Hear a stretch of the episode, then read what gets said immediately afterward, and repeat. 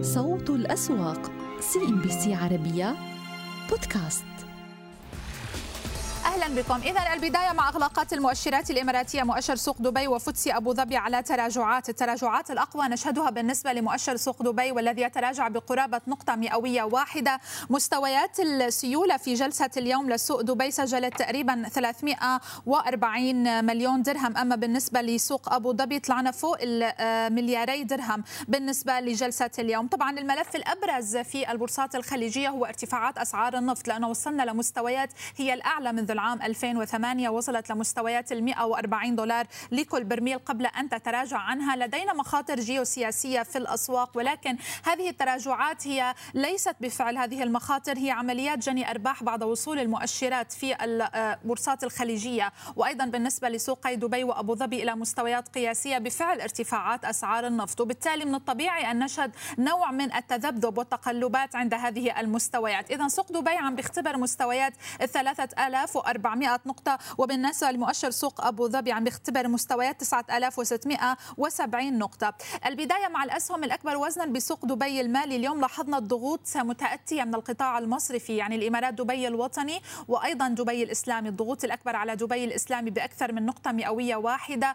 آه، كان لدينا طبعا حديث خلال الفترة الماضية عن ملف الطروحات الأولية وكان لدينا تعويل بأنه هيدا الملف رح يجذب سيولة جديدة للسوق وبالتالي يساهم بجذب جذب شريحة جديدة من من المستثمرين. ولكن بحسب آخر الأخبار وتحديدا من رويترز أشارت إلى أن هيئة كهرباء ومياه دبي ستؤجل الطرح العام الأولي لأسهمها. أما بالنسبة لبقية الأخبار التي نتابعها هي بمعظمها أخبار تتوقع تتعلق بالوضع العام وليس بأخبار جوهرية بالنسبة للشركات بحكم أننا انتهينا من موسم الإعلان عن نتائج الشركات والتوزيعات النقدية. على كل الأعمار العقارية اليوم سجل تراجعات بنهاية الجلسة بنصف النقطة النقطة المئوية. أذهب أيضا إلى قائمة الأكبر وزنا بالنسبة لسوق أبو ظبي.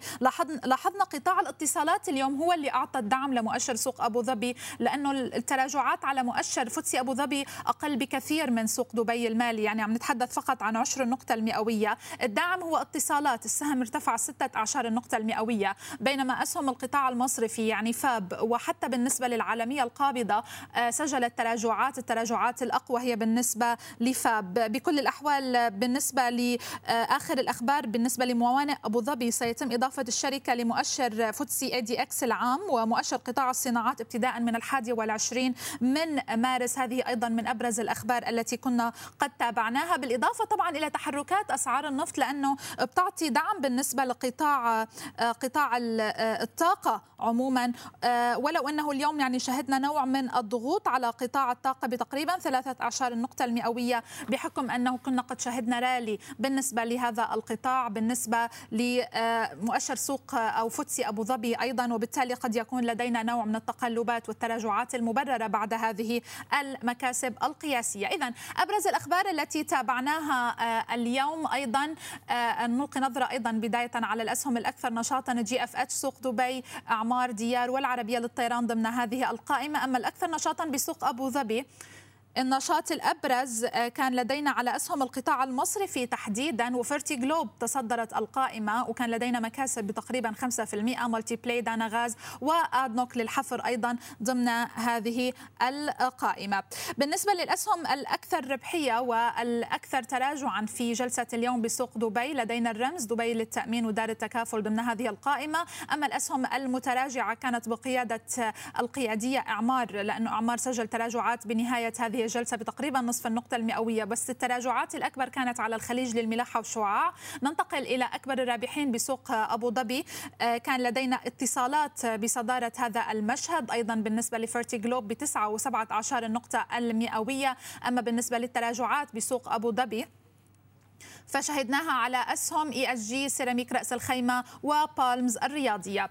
في أبرز الأخبار التي تابعناها اليوم بالأسواق الإماراتية كانت Drake & Scull International المدرجة في سوق دبي المالي والتي أعلنت عن استكمال إجراءات عمليات إعادة الهيكلة. تمكنت الشركة بدعم من الخبير المالي المعتمد من قبل لجنة إعادة التنظيم المالي من الوصول إلى تسويات مع عدد من الدائنين بنسبة تحقق الاتفاق الرضائي بين الشركة ودائنيها والوصول إلى نسبة التصويت المطلوبة والتي تجاوزت نسبة ثلثي مطالبات الدائنين من حيث قيمة المديونية. كما أكدت الشركة على حرصها لإعادة التداول على السهم في سوق دبي بعد الانتهاء من عملية إعادة الهيكلة وأخذ الموافقات التنظيمية اللازمة. وذكرت مصادر لرويترز أن هيئة كهرباء ومياه دبي سترجئ طرحا عاما أوليا لأسهمها. لم يتضح سبب تأجيل الطرح الذي طال انتظاره مع العلم أن ديوا لا تزال تعتزم إدراج أسهمها في أبريل المقبل. كانت لجنة تطوير أسواق المال والبورصات في دبي قد أعلنت في نوفمبر الماضي أنها آه، خططت لإدراج عشرة شركات حكومية وشبه حكومية خلال العام 2022 وكانت من بينها شركة DEWA. وأعلن سوق أبو ظبي للأوراق المالية إدراج سهم موانئ أبو ظبي في مؤشر FTSE ADX العام ومؤشر قطاع الصناعات في FTSE وسوق أبو ظبي للأوراق المالية وذلك ضمن نتائج أول مراجعة لسلسلة مؤشر FTSE ADX ويأتي ذلك بعدما أبرم السوق مؤخرا شراكة استراتيجية مع FTSE Russell بهدف تقديم كافة مؤشرات سوق أبو ظبي المالي تحت علامة تجارية مشتركة تحمل اسميهما. كشفت شركة الياه للاتصالات الفضائية المدرجة في سوق أبو ظبي للأوراق المالية عن اتفاق ذراعها الحكومي الياسات للخدمات الحكومية مع شركة نمر إحدى شركات مجموعة إيج إدج عفوا وذلك لتزويد أنظمة المركبات الدفاعية التابعة لشركة نمر بحلول آه، بحلول الاتصالات أثناء الحركة الجاهزة للاستخدام. وقد تم الإعلان عن الاتفاقية في معرض الدفاع العالمي المنعقد في العاصمة السعودية الرياض والممتد حتى التاسع من مارس. هذا هو سهم الياسات أغلق اليوم الجلسة على مكاسب طفيفة بقرابة 14 النقطة المئوية. كشفت مجموعة GFH المالية المدرجة في بورصة الكويت البحرين وسوق دبي المالي. كشفت عن شراء ما يعادل 950 ألف سهم من أسهم الخزينة في بورصة البحرين والكويت لترتفع أسهم الخزينة من 215.2 مليون سهم إلى 216.1 مليون سهم ما يعادل 5.72% من الأسهم الصادرة. سهم GFH المدرج في البورصات اذا الثلاث في سوق دبي بورصة البحرين وأيضا بورصة الكويت. التحركات الأبرز شهدناها على السهم المدرج في بورصة الكويت. تحرك على ارتفاعات بنقطة مئوية واحدة بينما تراجع بسوق دبي المالي بكل الأحوال كان من الأسهم الأكثر نشاطا معنا اليوم في سوق دبي تحديدا. كشفت الشركة الوطنية للتبريد المركزي المدرجة في سوق دبي المالي عن إطلاق إطار التمويل الأخضر الذي من شأنه مساعدة الشركة على الإيفاء بالتزاماتها وتمويل مشروعات جديدة لدعم استراتيجيات الشركة. يتيح الإطار الجديد للشركة إصدار سندات وقروض خضراء مع توجيه صافي العائدات لتمويل المشروعات الخضراء المؤهلة والتي تهدف إلى إنشاء وامتلاك وتشغيل أنظمة تبريد المناطق والمشروعات المرتبطة بكفاءة استخدام الطاقة والمياه. سهم تبريد إذا اليوم أغلق على تراجعات بقرابة الثلاثة في المئة. أسيد خريسات ينضم إلينا من سوق دبي المالي. أسعد الله أوقاتك بكل الخير. أسيد تراجعات شهدناها اليوم بالنسبة لمؤشري سوق دبي وأبو ظبي. إلى أي مدى تراها مبررة بعد المكاسب والمستويات القياسية التي وصلت لها سواء آه، الأسهم بسوق دبي أو حتى الأسهم بسوق أبو ظبي مع تسعير ارتفاعات أسعار النفط؟ أهلا بك مي والسادة المشاهدين مرة أخرى فيما يتعلق بالأسواق المالية الإماراتية. كما ذكرت عاملين رئيسيين وراء تلك الانخفاضات التي تشهدها الأسواق المالية الإماراتية وذلك وصولها إلى مستويات بالفعل مغرية لعمليات جني الأرباح. مي هناك عدة شركات قيادية قد وصلت إلى أعلى مستوياتها تقريبا على الإطلاق وسجلت مستويات قياسية تاريخية دعمت بدورها المؤشرات العامة في كلا السوقين. على سبيل المثال كنا نتحدث عن الإمارات دبي الوطني الذي وصل إلى مستويات تاريخية جديدة خلال الأسبوع الماضي ولكن بعد وصول التاريخ الاستحقاق من التوزيعات النقدية التي صادقت عليها الجمعية العمومية شهدنا ذلك التخارج الواضح سواء من قبل الأفراد أو من قبل المحافظ. وهذا السيناريو الذي تعودنا عليه وهو الذي يعتبر صحي ومنطقي بالنسبة للأسواق الأسواق المالية بشكل بشكل عام. نحن أيضا مستمرين وهناك استمرار بالتركيز على الجمعيات العمومية وأيضا فيما يتعلق بالتوزيعات النقدية الأسهم القيادية الذي بلا شك سوف نشهد نفس السيناريو الذي شاهدناه على سبيل المثال على الإمارات دبي الوطني. خلال هذا الأسبوع نحن مع أبو ظبي الأول دبي الإسلامي. بلا شك هذه الأسهم الثقيلة سوف تؤثر على المؤشرات العامة وخصوصا مؤشر سوق دبي الذي كسر عدة مستويات دعم على على المدى القصير ولكن آه، هو كسرها بكل سهولة خلال آه، خلال الفترة القليلة الماضية. كانت هي مستويات مقاومة ولكن حولها إلى مستويات دعم. نوعا ما ردة الفعل تكون هي بعكس الاتجاه ومساوية بنفس القوة وبالتالي هي تعتبر صحية نوعا ما بعد تلك الارتفاعات أو سلسلة من الارتفاعات المتتالية على تلك الأسهم. ناهيك أيضا عن الأخبار الاقتصادية المؤشرات الاقتصادية أيضا أخبار إدراج الشركات الحكومية والشبه حكومية يعني كانت تنافسنا الصعداء خلال الأسبوع الماضي. كان هناك بريق من الأمل فيما يتعلق بديوة ولكن لم لم تكن هناك أي إفصاحات رسمية يعني من من جهة ديوة كانت أخبار صحفية. ولكن للأسف اليوم قد تم تأكيد سوف يتم الإدراج خلال أبريل ولكن ليس هناك موعد محدد لذلك الإدراج. وحتى بالنسبة لتواريخ الاكتتاب لم لم تظهر بعد على العيان. وبالتالي نوعا ما ربما تعطي نفس بعض الإيجابية في حال الإفصاح عن هذا الموضوع وتتا يعني يكون هناك أيضا شركات متتالية للإفصاح عن عن تواريخ الإدراج في سوق دبي المالي. بلا شك نحن نتحدث عن مستويات تاريخية هي الأعلى عفوا قياسية هي الأعلى بالنسبة لأسعار النفط في 13 عاما هذا سوف يلقي بظلاله ولكن نحن في مرحلة التركيز على العوامل الداخلية. طب أنا أريد أن أسألك عن دريكن سكال وموضوع إعادة الهيكلة. طبعا السهم موقوف عن التداول ولكن بشكل عام كيف ينظر المستثمرون في الأسواق إلى هذه الأخبار المتعلقة بعملية إعادة الهيكلة؟ وخصوصا بأنه من المفترض أن بعد ما تنتهي من هذه العملية أن يتم إعادة السهم للتداول في السوق. وبالتالي ما هي الآراء التي سمعتها حول موضوع إعادة هيكلة دريكن سكال. يعني مي صراحة هو الموضوع أخذ أكثر من وقته بالنسبة لحاملي الأسهم. يعني كان من الأسهم إذا كنت تذكرين هي من الأسهم النشطة اليومية وبالتالي ربما لا تخلو أي محفظة مضاربية من هذا السهم. وبالتالي وبالتالي هناك جزء كبير من المستثمرين ما زالوا محتفظين بالسهم بعد وقفه عن التداول. طبعا مدة طويلة لم يتم إعادته إلى التداول وذلك لحين البت فيما فيما يتعلق بإعادة الهيكلة. ولكن نوعا ما كما أشرت هو أخذ أكثر من وقته وضع على الرف بالنسبة للمستثمرين وخصوصا الأفراد إلى حين وضوح الرؤية ومن ثم سوف يتم اتخاذ القرار المناسب فيما يتعلق بإعادة الهيكلة هل سوف يتم إعادته أم لا؟ لا يوجد هناك أي أخبار دقيقة أو ملامح من الممكن أن تتوقع على إثرها. هل من الممكن أن يعود إلى التداول أم سوف يتم الشراء من قبل الأفراد خارج السوق؟ حتى هذه اللحظة وربما تكون هي هذه النقطة الأهم بالنسبة لحامل السهم. طب برأيك ما هي محركات السيولة خلال الفترة القادمة أسيد؟ ولأي درجة تعتقد بأنه استمرار ارتفاعات أسعار النفط سيستمر بدعم السيولة وتحديدا من المستثمرين الأجانب؟ لأنه نحن هلأ صار عندنا في فرق بالأداء ما بين الأسواق العالمية ال S&P 500 وحتى ال MSCI للأسواق الناشئة وما نشهده من أداء من البورصات الخليجية.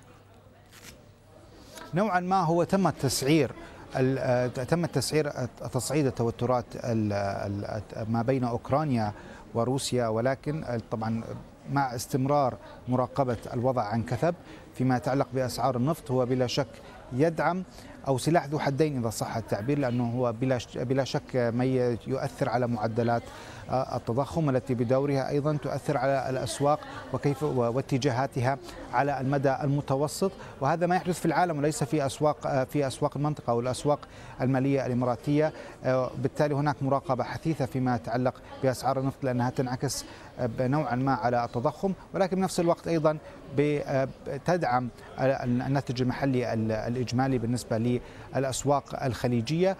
وبالتالي هو سلاح ذو حدين لا نستطيع بأن نجزم بأنه بيكون أسعار النفط هي ملائمة بالنسبة للشركات أو بالنسبة للمستهلكين في أسواق الخليج.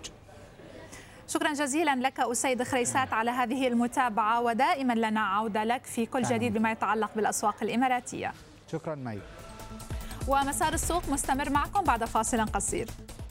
صوت الأسواق CNBC عربية بودكاست إلى إغلاقات المؤشرات الكويتية. نذكركم بأن الإغلاق كان لجلسة اليوم أخضر بقيادة المؤشر الأول الذي صعد 13 النقطة المئوية بالنسبة للمؤشرين العام وأيضا الرئيسي سجلنا هذه المكاسب. مستويات السيولة في جلسة اليوم وصلت ل 66 تقريبا 67 مليون دينار كويتي. خلال الأسبوع الماضي كان لدينا جلسات أقوى لأن السيولة حتى تجاوزت ال 100 مليون دينار كويتي. يعني أتذكر هناك كان جلسة وصلنا ل 116 مليون دينار كويتي من السيولة. عندما شهدنا تحليق أسعار النفط للمستويات الأعلى من 2014 اليوم نتحدث عن ارتفاع أسعار النفط لمستويات الأعلى من العام 2008 وجميعنا نعرف حساسية طبعا الموازنة العامة الكويتية كما حال الموازنات الخليجية الأخرى لارتفاعات أسعار النفط وخصوصا بالنسبة للكويت كما دائما نتحدث الملف حتى لديه أهمية أكبر لأنه لا يوجد قانون للدين العام في الكويت وبالتالي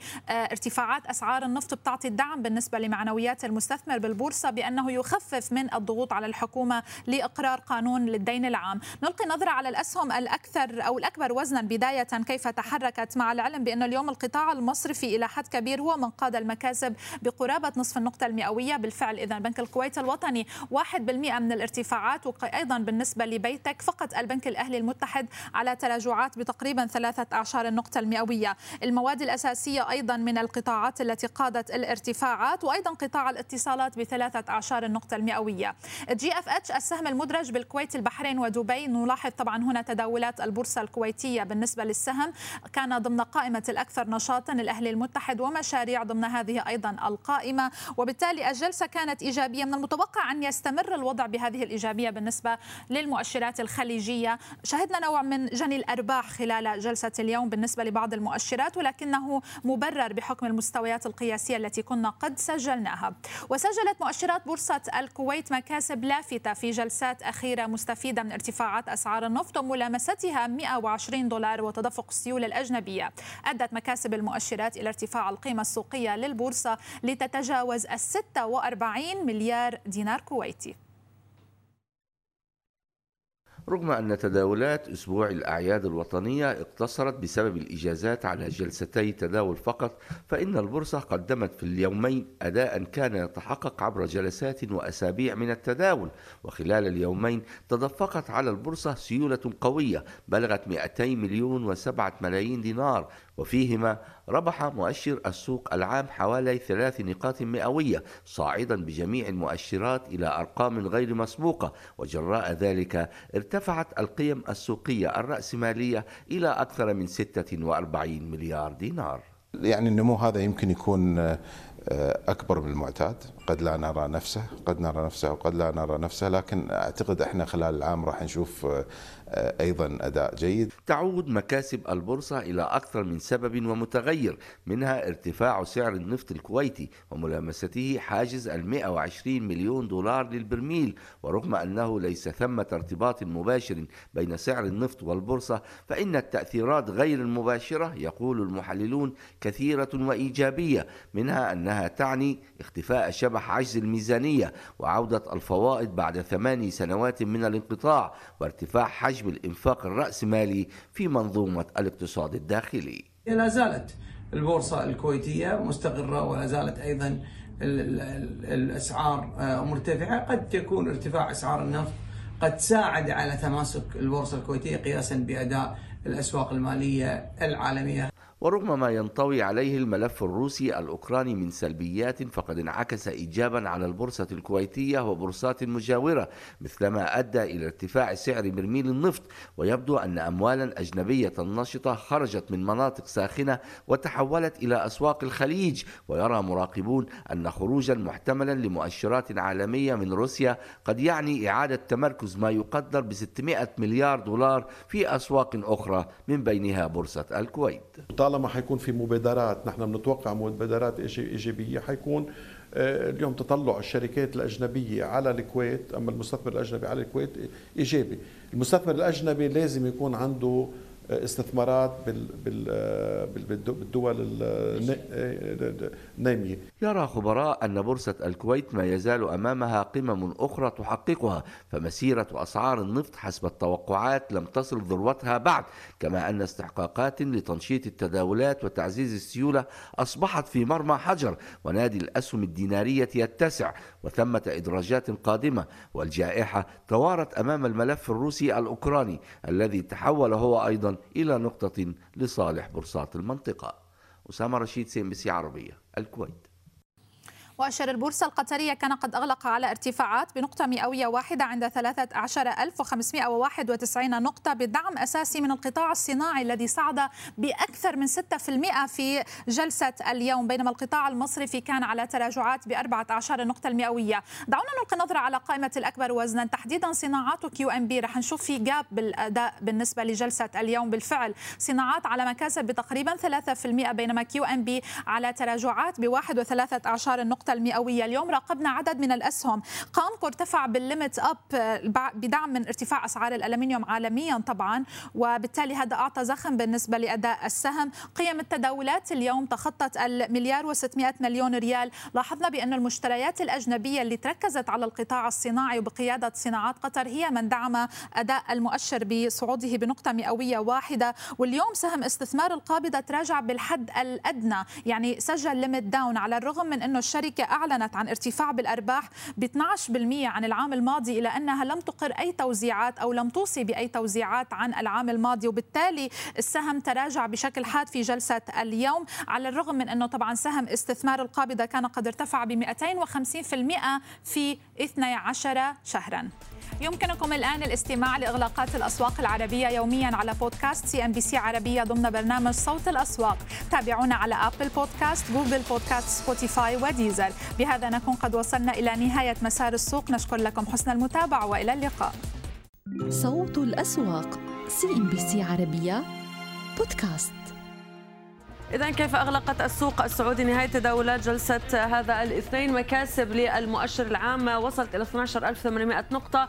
أذكر أنه قبل الإغلاق بقليل أو قبل المزاد السوق كانت على التراجع آه، وبالتالي ارتدت السوق لدينا لتعود إلى ارتفاعات الموازي نمو سجل لدينا تراجع بنصف النقطة المئوية. اليوم لدينا لاحظنا سهم أرامكو السعودية تأثر بالكثير من العوامل. دفعته اليوم للصعود إلى أعلى مستوياته على الإطلاق وصل ل 45 ريال. طبعا أسواق النفط تعود لتسجل لدينا ارتفاعات. اليوم لامس النفط مستويات ال 139 ريال قبل أن يرتد ويعود إلى أيضا بمكاسب ولكن طبعا إلى حدود ال 125 128 دولار للبرميل. ولكن هذا كان سبب أيضا في تعزيز سهم أرامكو. الذي كان يتوازى مع حركة برنت في هذه الارتفاعات. ناهيكم أيضا عن توقع بشح إمدادات قريبا إذا ما تم تطبيق عقوبات على الصادرات الروسية من النفط وبالتالي السعودية كالعادة هي التي تلعب دور في أوبك بأن تقوم بإمداد الأسواق العالمية باحتياجاتها من النفط. قادرة أرامكو على أن تضخ الاحتياجات ولكن لا ندري حتى الآن إذا كان آه، ما سيتم آه، الحقيقة سداده أو تعويضه في السوق العالمي. يعني روسيا تحاول أن تصدر بين 4 ل 5 ملايين برميل يوميا. أرامكو السعودية لها مكاسب كذلك كقيمة سوقية نصف النقطة المئوية. اليوم نشاط ملحوظ على السهم 29 مليون وربع مليون سهم دار الأركان لدينا إلى تراجع كقيمة سوقية ونشاط بحدود 18 مليون كيان 17 مليون الإنما والتصنيع الوطنية اليوم التصنيع الوطنية يعني كان قد ذكر الرئيس التنفيذي للشركة لدينا بالنسبة للتصنيع الوطني. الشركة توقع اتفاقيات تفاهم فيما يتعلق بتصنيع التيتانيوم الذي يدخل في صناعة الطيران. كل ذلك يأتي على هامش معرض الدفاع في السعودية. أكبر رابحين اليوم في السوق السعودي. عزم السعودية تقريبا 30% الجوف للمياه 30% العبيكان للزجاج. ذكرنا الأخبار المتعلقة بالشركة تقريبا 15% أكوا باور لدينا 7.6 من المكاسب. سابق المغذيات الزراعية 6.3% من الارتفاعات.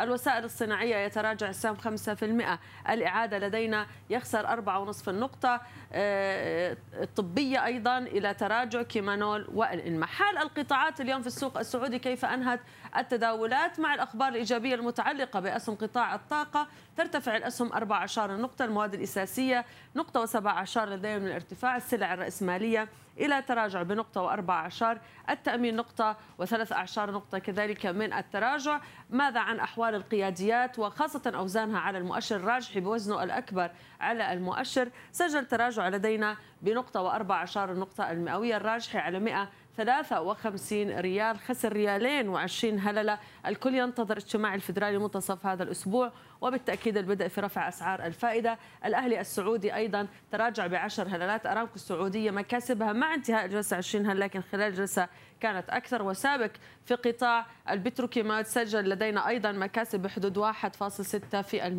ماذا عن حركة السوق السعودي؟ يعني مستويات 12800 نقطة تعد مهمة وجاذبة ولكن خلال الجلسة فقط أذكر أنه طبعا افتتحنا على 12858 خلال الجلسة. وصلنا إلى 12800 وطبعا 50 نقطة ولكن عادت السوق وقلصت نوعا ما من هذه المكاسب بل حتى أنها قبل الإغلاق كانت قد تراجع لدينا المؤشر في السوق السعودي ثم ارتد إلى الارتفاعات. نتحدث عن طبعا نتحدث عن حركة يومية. بنك الرياض وبعد أن قرأنا الأخبار المتعلقة بحركة البنك افتتح اليوم على تراجع واضح لدينا. ثم عاد وسجل أعلى مستوياته السعرية خلال الجلسة.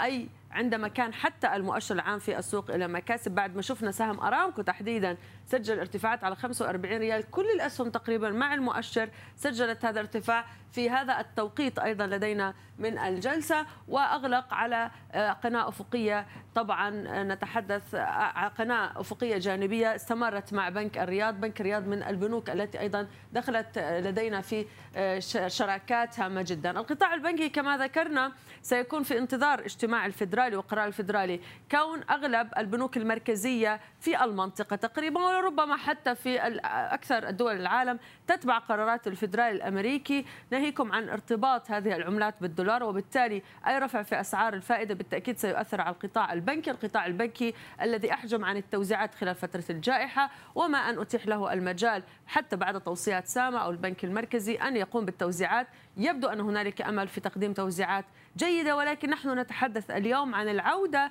لارتفاع محافظ آه، القروض والهامش الربحي المحقق منها. لدينا الراجحي تراجع بنقطة واربع عشر نقطة المئوية وبعكس أداء السوق اليوم الذي ارتفع في هذا التوقيت تحديدا قبل انتصاف الجلسة كان للراجحي آه، طبعا سيناريو مختلف. القطاع البنكي كما ذكرت يحاول أن يواجه الضغوط التي سيواجهها عند ارتفاع أسعار الفائدة ولا لا يعني ذلك ابدا إنه طبعا محفظة القروض ستتقلص وإنما الهامش الربحي لهذه البنوك سيرتفع خاصة مع وعود إنه الفدرال الأمريكي من الآن وحتى 2003 2020 سيقوم ب 11 مرة للرفع ستكون بمعدل 25 نقطة أساس. نحن نتحدث عن أكثر من 2 وربع في المئة بالمجمل من الرفع. البنوك المحلية لدينا أذكر هي أصلا مستوياتها ليست صفرية على أسعار الفائدة وبالتالي إذا كانت مستويات الفائدة بحدود ثلاثة ونصف أو أربعة نحن نتحدث عن معدلات مرتفعة وبالتالي هامش الربح لهذه البنوك سيرتفع بالتأكيد وإذا ارتفعت أسعار الفائدة على الودائع أيضا هذا سيعزز لدينا آه، طبعا نطاق المقارنة بين محفظة الودائع إلى القروض. سابق من قطاع البتروكيماويات انتعش. وعلى خلاف الأداء مع إنه أرامكو عندنا ارتفع في هذا التوقيت من الجلسة لكن سابق لم يكن بعيد عن أرامكو. نحن نتحدث عن استثمارات مشتركة عن تصدير عن أسواق بديلة. سابق إلى انتعاش في نهاية الجلسة بنقطة وست اعشار نقطة المئوية قدم سابق ريالين و20 هللة في جلسة هذا اليوم. القيادي أرامكو قدم مستويات جديدة قياسية. 45 ريال سجلها السهم. هل السبب يعود إلى نشاط واضح في السوق وشهية للشراء على أرامكو أم أن هنالك عوامل خارجية جاءت لصالح أرامكو. بالتأكيد سنناقش ذلك. أرامكو تعد من أكبر منتجي النفط في العالم مصدري النفط في العالم. تتحكم كما أوبك طبعا بنسبة تفوق ال 40% من حصة الإنتاج الكلي للنفط. وهذا يعني أي نقص في سوق النفط أو الإمدادات النفطية أرامكو سيتم الضغط عليها وهي قادرة على ذلك بأن تقوم بزيادة الإنتاج وخطوط الإنتاج على غير المتفق عليه من حصة السعودية في الإنتاج بالنسبة لأوبك هي مطلوب منها أو هي يقف على عاتقها أرامكو المملكة العربية السعودية أو كما يطلق عليها عراب أوبك تحديدا أن تمد السوق في احتياجاته ماذا يحدث اليوم؟ بعد التهديدات الأمريكية بأن تقوم بقطع أو فرض عقوبات على النفط الروسي روسيا تصدر بين 4 ل 5 ملايين برميل يوميا.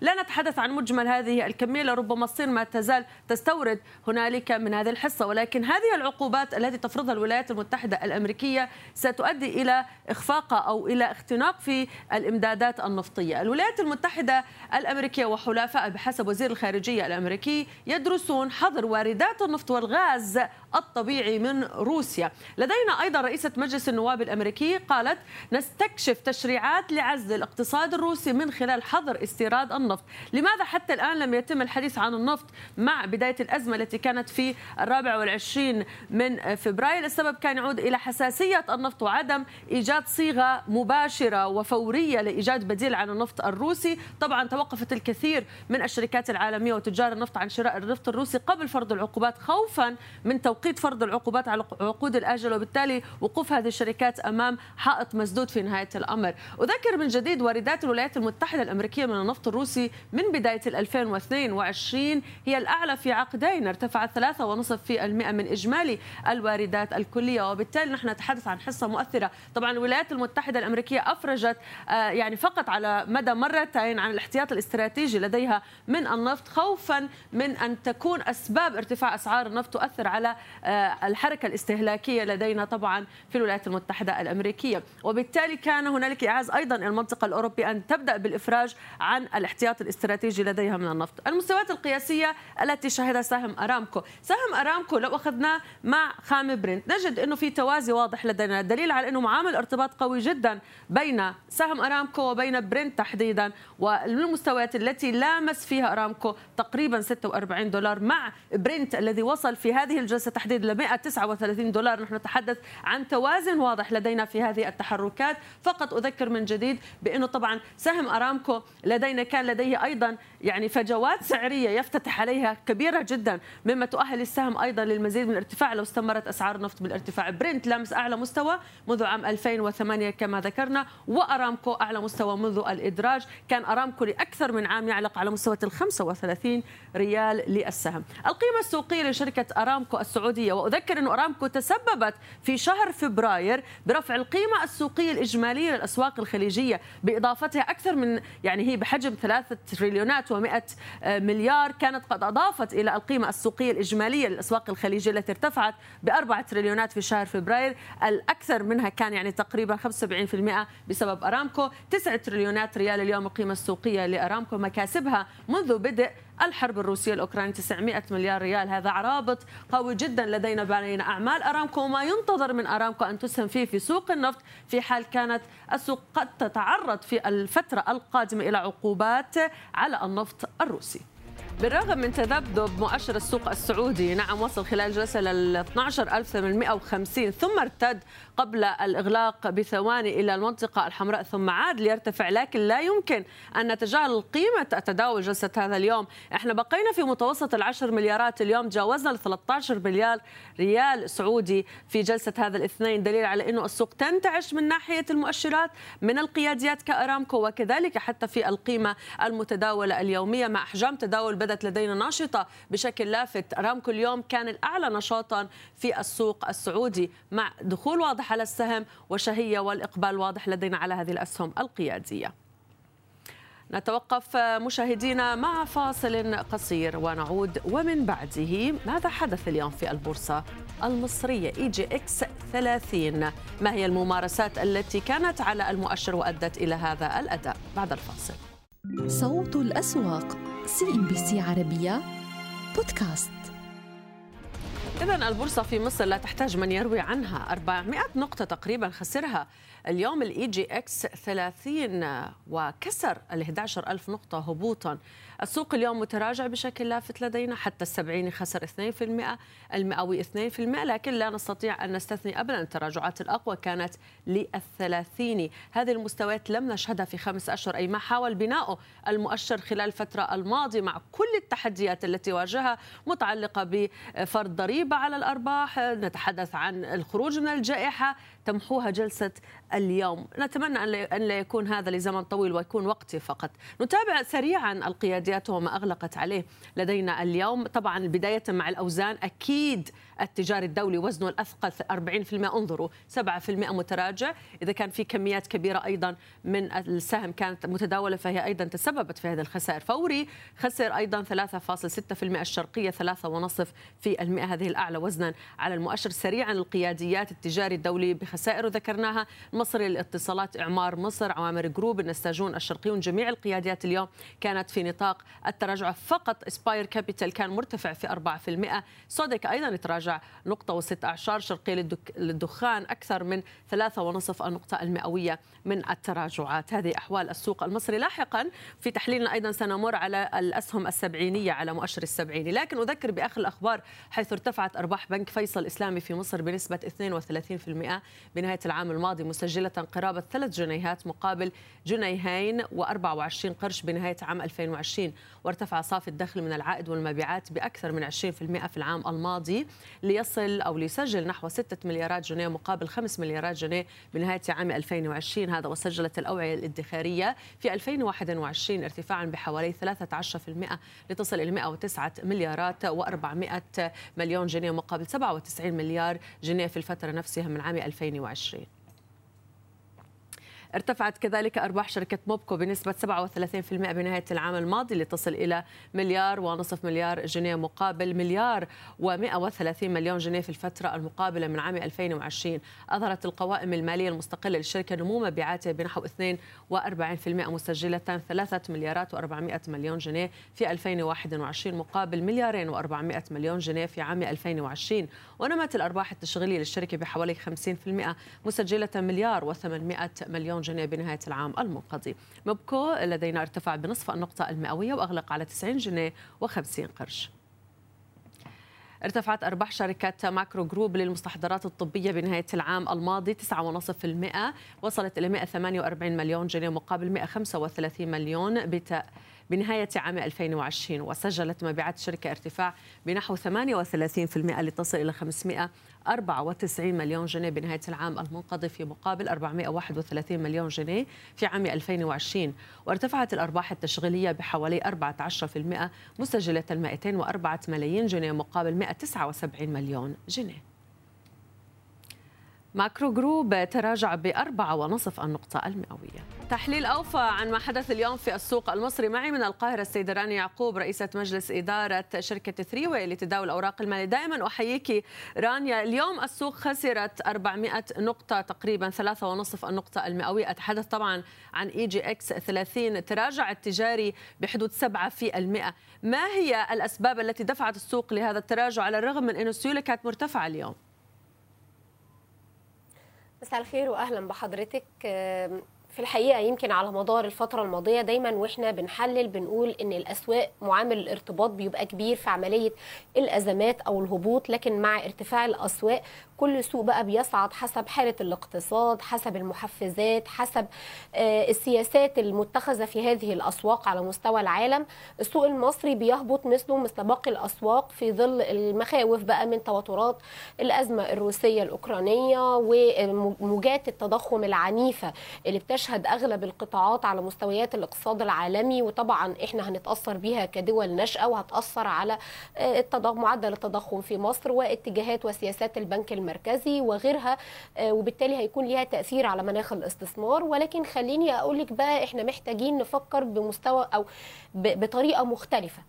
يعني يمكن ده التحليل العام اللي هيقوله أي محلل. ولكن من وجهة نظري هذه الفترة هي الفترة اللي يجب إن متخذ القرار يبتدي ينظر إلى الأمر بصورة مختلفة وهو إنه يوفر حوافز الاستثمار إحنا لا مهرب من رفع الفائدة عالميا وبالتالي رفع الفوائد في الدول الناشئة. فبالتالي يجب على متخذ القرار هنا إن هو يبتدي يوفر مجال آخر أو نافذة أخرى للاستثمار علشان يقدر يحصل على تمويل وما وما ينحسرش الاستثمار. وبالتالي ده هيكون ليه تأثيرات سلبية كبيرة جدا على الاقتصاد. فمثلا عندنا في مصر في عدة مقترحات أهمها. تأجيل العمل بضريبة الأرباح الرأسمالية. توفير حوافز لطرح الشركات في البورصة زي تخفيضات ضريبية. آه، آه، جذب آه، الترويج لجذب شركات جديدة وبالتالي لازم المستثمرين خلال الفترة القادمة عندهم تخوفات كبيرة. كثير من المستثمرين عن عدم وعي هيضعوا أموالهم في البنوك اعتقادا منهم أن لو حصل رفع للفايدة ده هيحافظ على قيمة أموالهم من الانخفاض. وده أمر خاطئ بصورة كبيرة في ظل نعم. أزمة أزمة التضخم العنيفة اللي هيواجهها الاقتصاد العالمي واللي هتلقي بظلالها بصورة أكبر على الدول الناشئة. نعم. فبالتالي يجب على المستثمرين ويجب على الحكومات إن هي تبتدي توجه استثمارات والأموال بتاعت الناس إلى الأصول الرخيصة اللي هتحافظ على قيمة استثماراتهم. مثل شو الوقت رانيا؟ يعني من معدلات التضخم. نحن نستفيد من خبرتك أيضا وكونك من الشارع المصري وأنت تعلمي كيف يؤثر التضخم على حجز الأموال كودائع آه، اليوم على الرغم إنه مصر استثناء تقدم أسعار فائدة للودائع يعني أفضل من كثير دول معدلاتها صفريه بس أنت ذكرت نقطة جوهرية. شو هي الأصول الرخيصة اللي ممكن نستثمر فيها ونحمي الأموال من التضخم أو ضعف قوتها الشرائية اليوم.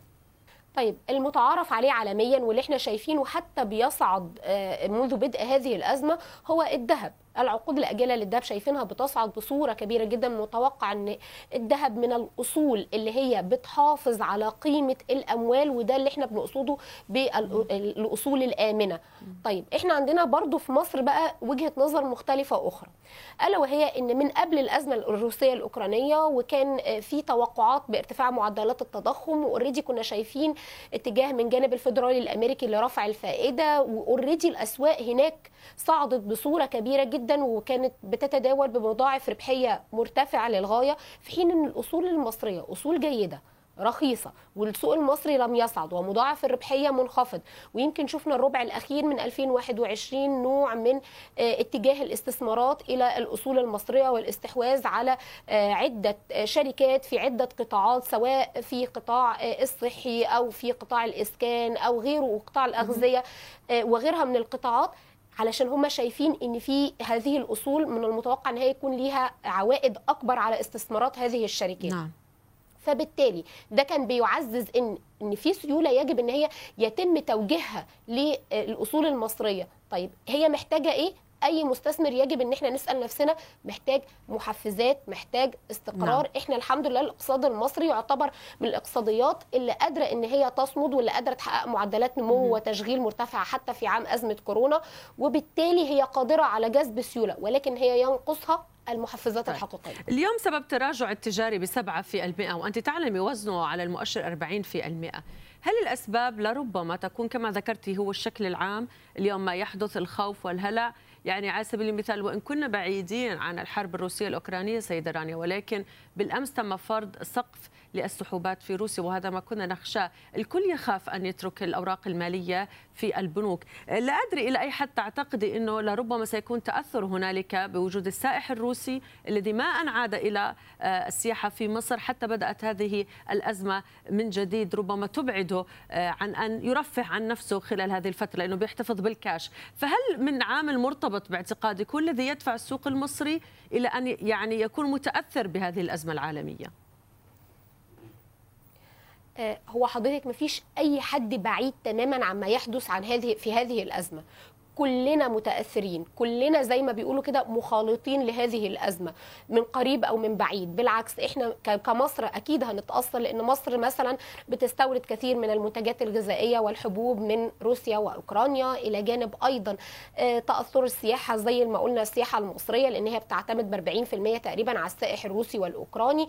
آه، ده بغض النظر إن وزارة السياحة المصرية أعلنت مؤخرا إن آه، إن إحنا تم تنويع العروض السياحية والحالة أو النسبة دي تغيرت بصورة كبيرة وإن إحنا ما عندناش اعتماد بصورة كبيرة على السياحة الروسية والأوكرانية ولكن مما لا شك فيه إن قطاع السياحة من القطاعات اللي هتتأثر قطاع الطيران من القطاعات اللي هتتأثر آه، قطاعات كثيرة جدا هيك- هيكون تأثير هذه الأزمة عليها سلبي وبدرجة كبيرة جدا ارتفاع أسعار البترول والغاز لأسعار تاريخية. يمكن أغلب بنوك الاستثمار بتتوقع إن إحنا نشوف برميل البترول مع نهاية العام بيصل ل 185 دولار وإحنا اقتربنا منه إحنا حاليا لسه في بداية العام وبنقترب من مستويات ال 140 دولار للبرميل. فكل هذه المخاوف يمكن بتعزز تأثر مش بس الاقتصاد المصري أغلب الاقتصاديات في منطقة الشرق الأوسط الاقتصاديات الناشئة بهذه الأزمة. نعم. وأنا أشكرك دائما ضيفتي من القاهرة السيدة رانيا يعقوب أنت رئيس مجلس إدارة شركة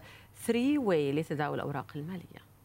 صوت الأسواق CNBC عربية بودكاست.